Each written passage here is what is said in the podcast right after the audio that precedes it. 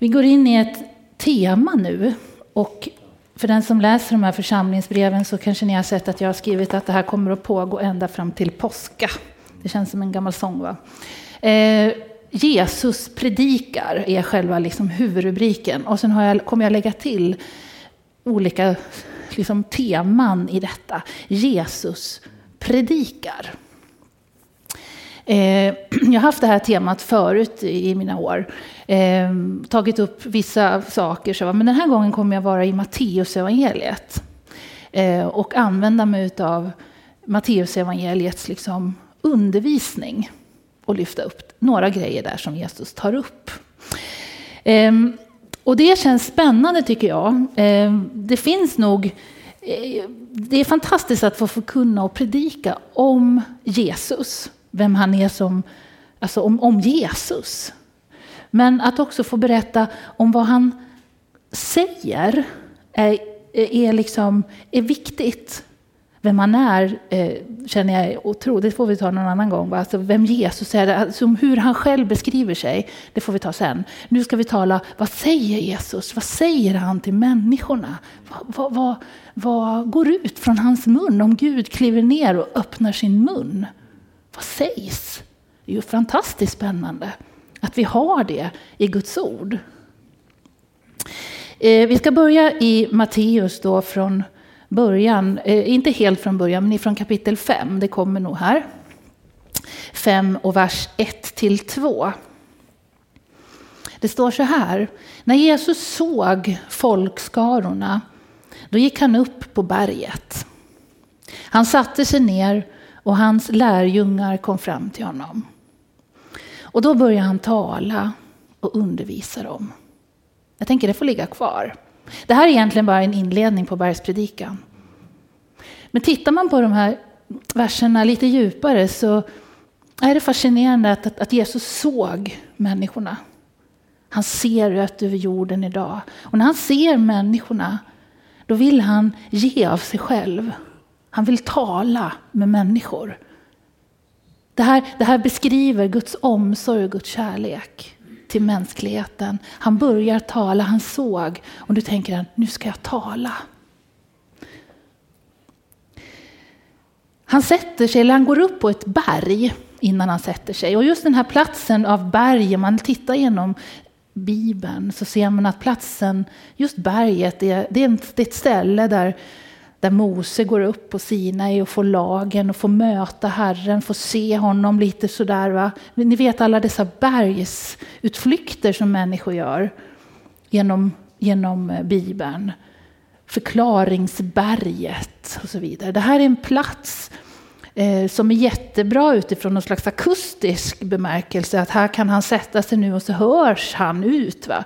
Men det finns också någonting med själva placeringen utav berg. Närmare upp liksom. Eh, plats av uppenbarelse. Och finns likheter in i GT, in i Gamla Testamentet. När det kommer till att Jesus sätter sig här och talar. Ni vet att jag har läst grekiska nu här precis. Jag skrev en tenta i måndags. Och när man tittar på den här versen så står det faktiskt att Jesus inte bara börjar tala. Nu kan jag ju briljera lite här, vet ni? Och det är liksom kanske enda gången jag gör det nu när det kommer till just grekiskan. Men det står faktiskt att han sätter sig ner och så öppnar han sin mun. Och så börjar han tala. Och så säger de visa att just det där att det står att han öppnar sin mun. Det är att um, att det är något viktigt som man ska säga. Han inte bara börjar prata. För så kan det stå förut, Jesus sa, Jesus sa. Men då står det, han öppnar sin mun och sa. Då tänker man, det här är ett uttryck för något viktigt. Och det, det vet vi att bergspredikan det har verkligen varit viktigt för oss va? under tiden. Det har skrivits ner och det här finns debatterat och det finns omskrivet på olika sätt genom evangelierna. Han säger någonting som är viktigt.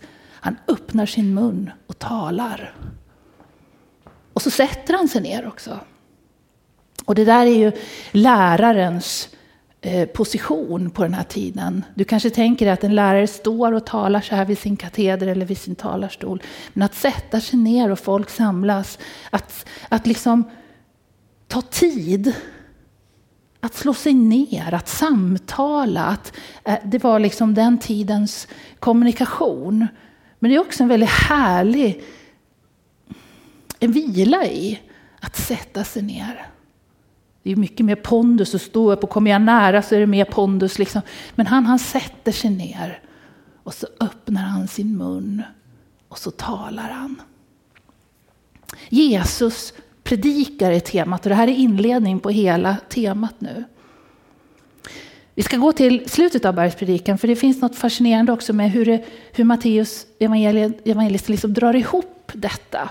I Matteus 7 så står det så här. När Jesus hade då avslutat den här sessionen då, detta tal, så var människorna överväldigade av hans undervisning. För han undervisade dem med en sån makt, en auktoritet. Förr i tiden stod det makt och myndighet, men auktoritet och inte som deras skriftlärda. De var förundrade. Jag vet inte hur man ser ut när man är förundrad, men på något vis så är man liksom, man är, man, man är, man är förundrad. Wow! Den känslan väckte Jesus. Det där var, det var alldeles extra. Men faktum är att min predikan idag nu när jag går in i det temat som jag det är att det är inte tillräckligt att förundras. Det är inte tillräckligt att bara förundras. Kom ihåg vad jag nu... Det är liksom min lilla hangover till liksom det som jag egentligen ska tala om idag. För det här är en inledning. Och så vet ni nu, allt det här nu som kommer emellan, inledningen och avslutningen, det är det vi ska liksom tala om, förutom lite annat ifrån Matteus evangeliet ända fram till påsk. Idag heter temat Jesus predikar vägvalet. Vägval.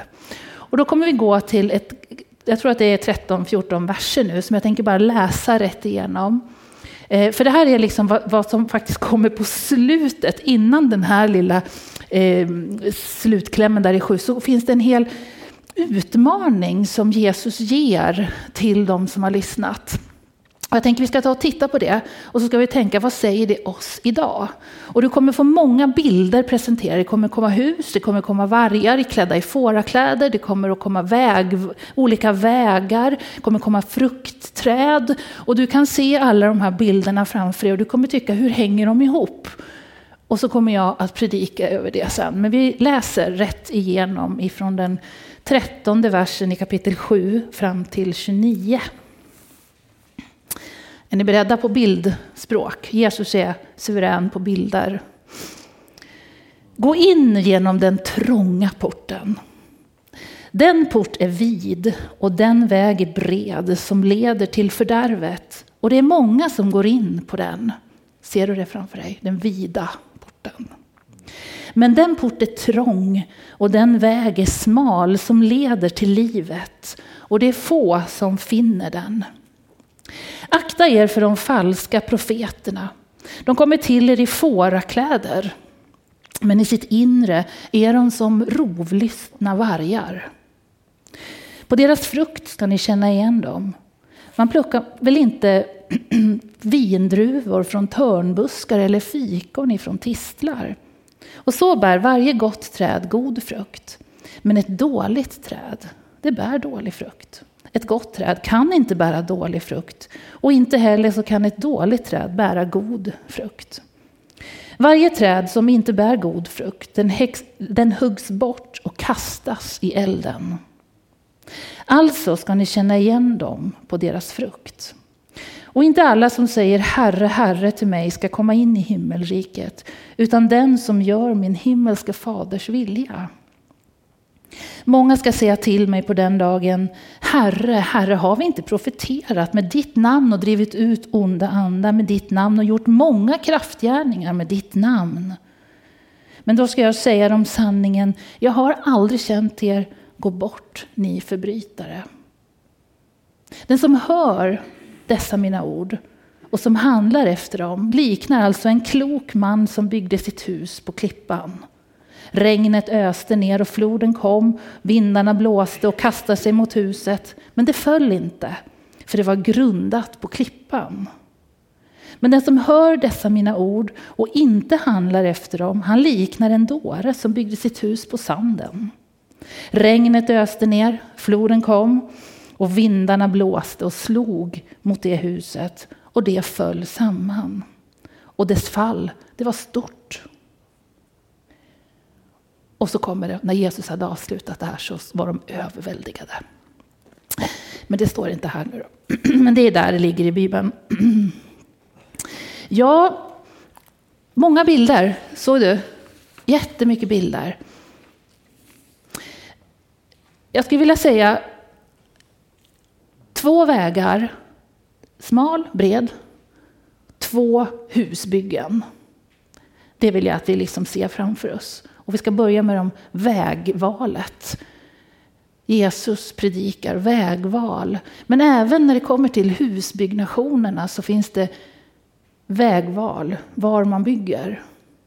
Men om vi börjar här med de två vägarna och tittar på den breda vägen som är bred och stor. Vi åkte motorväg hit igår. Härligt. Det är ganska, liksom, det är okej, okay, det går fort. Många är vi som åkte på den vägen. ja. Jesus säger den breda vägen, den eh, är många som väljer. Den är bekväm. Vad är det som skiljer den breda vägen från den smala vägen? kan man fundera på i Jesu tal. Och vad säger det dig och mig? Båda de här alltså, vägarna som Jesus målar upp verkar vara, de verkar promeneras eller gås, de, de gick ju på den tiden, men alltså, de verkar promenera människor som liksom på något vis påstår att de ändå känner Herren när man läser. Det finns falska profeter, det finns sanna profeter, det finns människor som går. Vad är det för skillnad på de här vägarna? Ja, det verkar som att i den breda vägen, där går man och är sin egen lyckas smed. Där är det mitt som gäller, det är egot.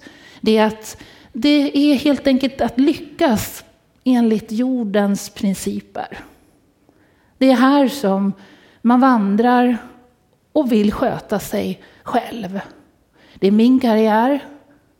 Det är min smak, mitt tycke, min längtan som styr. Och Jag är den som bestämmer i mitt liv.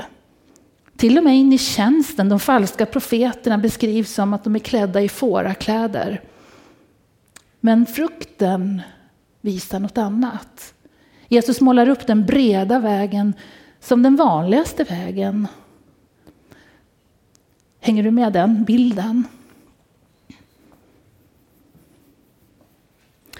Det står så här, om vi går tillbaka till Matteus 7 och tittar på vers 21 till 23. Ska vi se om den kommer där. Så står det så här. Det är inte alla som säger Herre, Herre som kommer in i mitt himmelrike. Alltså inte alla finns i frälsningen, i himmelriket. De har inte böjt sig genom den trånga porten. Det är inte, inte alla som säger Herre, Herre till mig ska komma in i himmelriket. Utan vem då?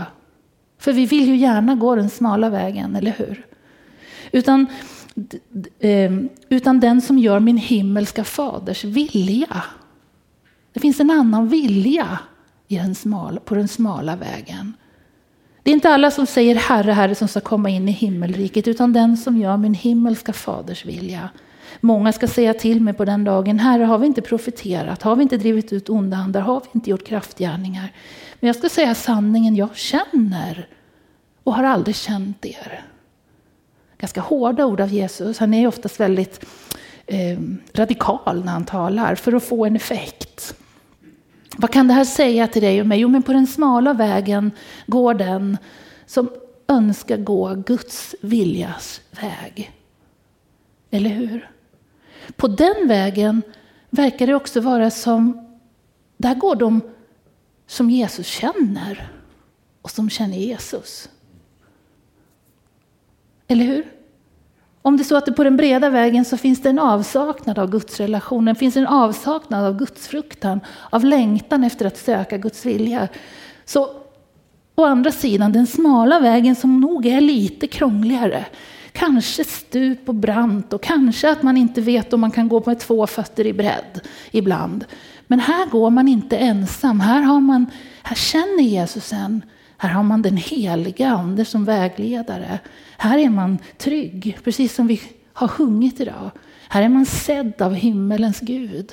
Här kan du gå även om det ser väldigt trångt ut. Jag tänker på ödmjukhet. Jag tänker på att lyfta av sitt eget. Jag tänker på att komma in genom porten som en frälsning. Och jag tänker att den här vandringen är sedan, ja. Och då tänker du så här, jo men absolut, man ska göra Guds vilja. Men är det lätt? Är det lätt att gå den smala vägen? Jag tror man måste jobba lite där. Då och då kommer man nog fram till ett och annat vägskäl då den breda vägen återigen visar sig, usch, och den smala vägen ligger där. Och Gud är inte alltid så generös med garantier.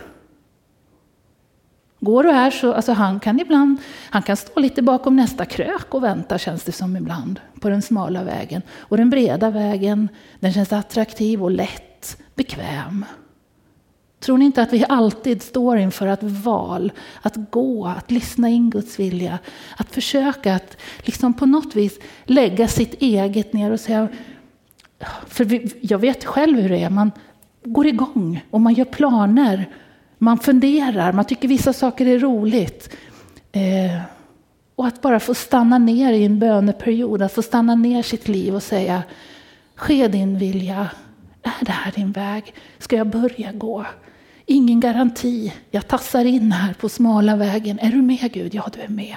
Och så får man se efteråt, nej men han var ju med hela tiden på den smala vägen i ett rätt perspektiv. Har ni inte varit med om det? Man känner, jo, han var med.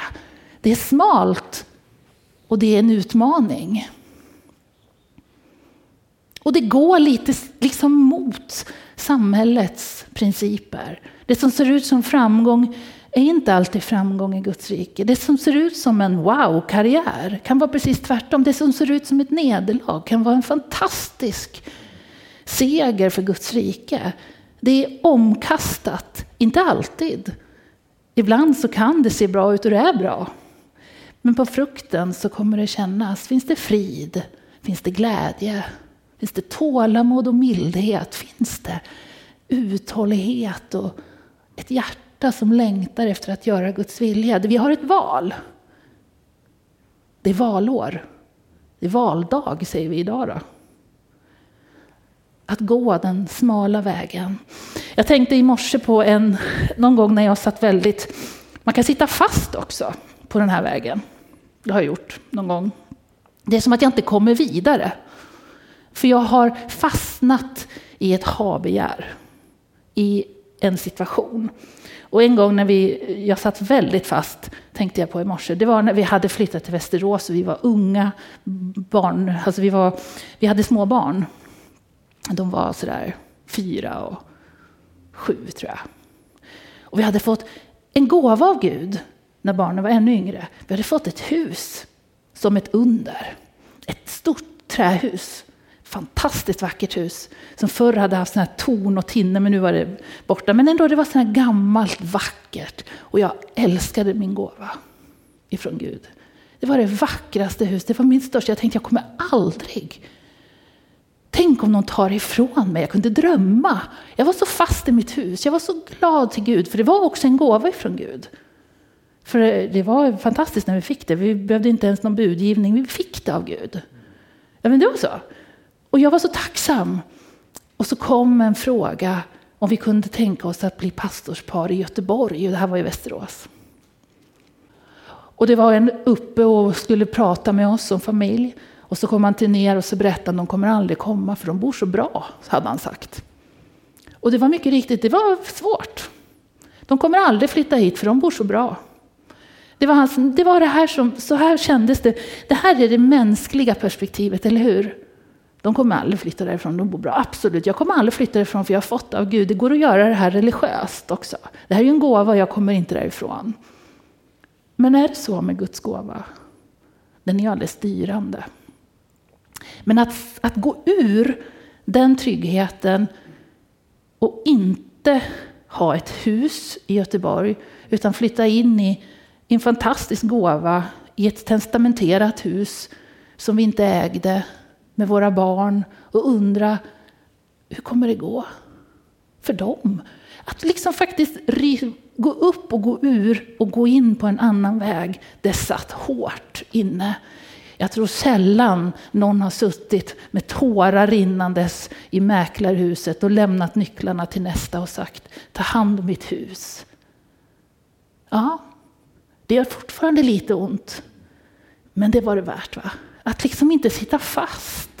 Visst kan man sitta fast, det kan vara svåra saker, det har kommit mer saker. Men jag tänkte jag nämner den punkten. Det är inte alltid lätt att gå vidare när man känner det är rätt att gå. Det är rätt att gå. Det är dra upp bopålarna. Det kan ju vara i situationer, det behöver inte alltid vara i förändring geografiskt. Man kan sitta fast på många sätt i, i, på jobbet, i vem man är, vad man vågar, vad man ska gå in i för tjänst, kanske i uppgift i församlingen eller våga göra någonting som man vet, jag borde sjunga. Nej, man sitter fast, inte ska väl jag. Man kan sitta fast på jättemånga sätt som människa. Men att faktiskt kliva ut i det som Gud öppnar och manar en till utan garantier börja gå tillsammans med den helige Ande. Det är en utmaning och Jesus utmanar dig och mig att gå in på den smala vägen. Och så får han jobba med oss. Och han är ju så snäll. Jesus är ju så god. Alltså han, det, det var väl jättebra att jag satt där och grät på mäklarfirman, eller hur? Och han liksom tyckte säkert, ja. Och så, men det här är liksom att man får, han vägleder en vidare. Ja. Mm. Den breda vägen och den smala vägen. Och så har vi det här med husbyggnationer också. Det är ganska intressant att det här huset, nu har, nu har inte det här att göra med något fysiskt utan det här är ett livsbygge. Kommer ni ihåg vad de, det var en som byggde på Kommer ni ihåg vad det var för byggnadsmaterial som de här husen som Jesus tog upp stod på? Vad var det för något material? Sand. Det var inte så bra. Och berg. Det var bra. Mm. Klippa. Och det förstår man ju. Och det är ju det här att när det kommer kris, när det kommer blåst och vind, så var det ju så att det som stod på sanden, det stod inte pall. Och dess fall var stort, står det. Men det som står på klippan, det är stabilt. Och vad är det då att bygga? Då vill vi ju naturligt, ja men då vill jag bygga mitt liv på klippan, tänker alla. Eller hur? Jag vill stå pall. Jag vill bygga, mitt liv ska inte få falla ihop, jag ska stå på klippan. Vad är det då? Hur gör man det? Vi ska gå till Guds ord igen. 7 och 24. Den som hör dessa mina ord och handlar efter dem den som hör vad jag predikar och gör. Han är alltså som en klok man som bygger sitt hus på klippan. Regnet kommer och det öser ner och stormen kommer och det står fast. Den som hör vad Jesus predikar och gör, som agerar, som tar in det där det får rot, som inte låter vardagliga bekymmer eller elände eller andra distraktioner störa det som Gud säger. Att man har stora öron mot himlen oavsett vad som händer här nere. Oavsett hur det blåser, oavsett så låter man Guds ord vara kvar i ens liv. Och man, man står fast. Man ropar Gud, säg det igen. Jag har glömt vad du sa. Vad sa du? Säg igen. Och så läser man sitt ord, sin bibel, man går i Guds hus, man lyssnar på predikan, man är med i sin bönegrupp. Man, man, man öser in Guds ord. Och så dessutom har vi fått, vet ni, en hjälpare. Vad är det Jesus säger till lärjungarna när han ska lämna dem? Han säger, jag ska be fan att han sänder en annan hjälpare. Och när han kommer sanningens ande, när han kommer, då ska han lära er allt och påminna om vad jag har sagt. Han ska påminna om vad Jesus har förkunnat, den helige ande. Så säg jag, fyll mig med helig ande. Fyll mig med din kraft och fyll mig med, din, med liksom dig själv och påminn om vad Jesus har sagt. Tala till mig helig ande på den här smala vägen. Vi har en hjälpare. En pingstkyrka ska, eller hur? Ande att vara fylld av helig ande, det ligger liksom i vårt DNA. Att vara fylld av helig ande, det är det som vi liksom pingsten stod för. Att vara fylld av helig ande som påminner om vad Jesus har sagt. Att ha ett levande Jesusord i sitt hjärta dagligen. Att ha ett ord för sin framtid, att ha ett ord för sin familj, att ha ett ord att dela. Att ha ett ord att gå och smaka på, att bli glad över. Att ha ett Guds ord i sitt hjärta som liksom styr en och som uppmuntrar en. Att ha ett favorit bibelord eller att upprepa samma fras i sina böner. Att se vad Guds ord säger, att liksom låta Jesus tala i ens inre. Funkar det?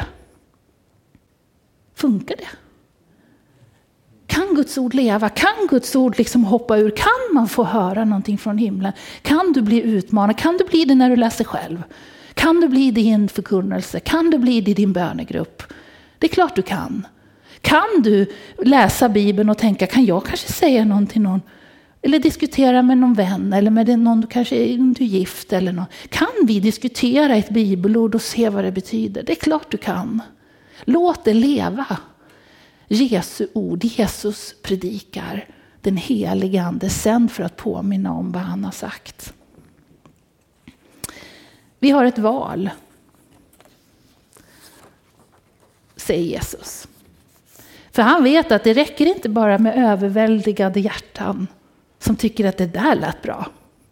Wow, mycket bättre än skriftlärda.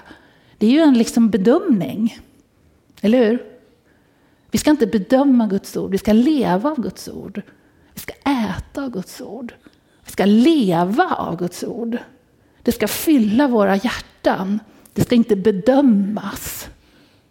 Och Guds ord är rent, luttrat, sänt till jorden för att utföra precis det som det är utsänt till. För olika tider, för olika stunder, för olika människor. Så säger Guds ord. Och det tror jag på. Jag vet inte om jag ska läsa en profetia, men jag, jag kan göra det som avslutning också. Jag gör nog det. Jag, jag ångrar mig. Jag tar Jesaja som finns här. Här står det om undervisningen ifrån himlen. Jesaja. Det ska ske i den yttersta tiden. Att berget med Herrens hus ska stå fast grundat och vara högst bland bergen, upphöjt över höjderna. Alla hedna folk ska strömma dit och många folk ska gå iväg och säga Kom, låt oss gå till Herrens berg, till Jakobs Guds hus. Han ska lära oss sina vägar så att vi kan vandra på hans stigar. För undervisning ska gå ut ifrån Sion, ett Herrens ord från Jerusalem. Amen. Jag tackar dig Herre att vi än en gång får komma inför ditt ansikte med ord. Jag tackar dig för att du utmanade människorna på den här tiden att ta beslut. Att undervisa om Guds viljas väg.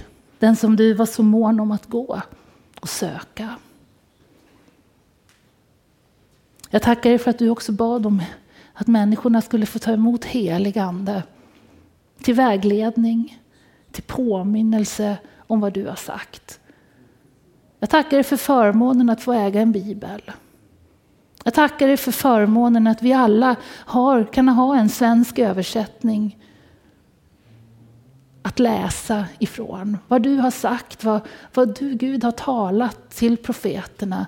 Hur historien har varit, hur allting samstämmer och håller ihop på något märkligt sätt genom hela Guds ord. Jag tackar dig för att du fortsätter att tala till människor genom din heliga Ande och genom ditt ord. Än idag. Och jag ber Herre att idag så ska vi få välja än en gång dig i våra liv. Aktivt säga, fyll mig med din heliga Ande. Tack Jesus att jag har dig i mitt liv. Oavsett hur det ser ut så är det så att jag går din viljas väg, vill gå din viljas väg. Tack för att den smala vägen ligger precis framför våra fötter. Oavsett hur det ser ut i historien så finns den smala vägen för varje människa som längtar rätt framför dem. Den trånga porten finns för varje människa som söker dig ärligt med sitt hjärtas längtan. Jag tackar dig för det och tack att jag får be för var och en som vill liksom in där, vill gå där. Tack att du kommer med uppmuntran och med styrka och med kraft. Och jag ber om ditt levande ord ska få vara liksom fortsatt talande under den här predikotemat. Tack att vi ska få se vad du sa Jesus. Hjälp oss att ta in detta. Inte bara överväldigas utan göra och höra och förändras. Äta av ditt ord, bli styrkt av ditt ord. Välsigna var och en nu. Amen.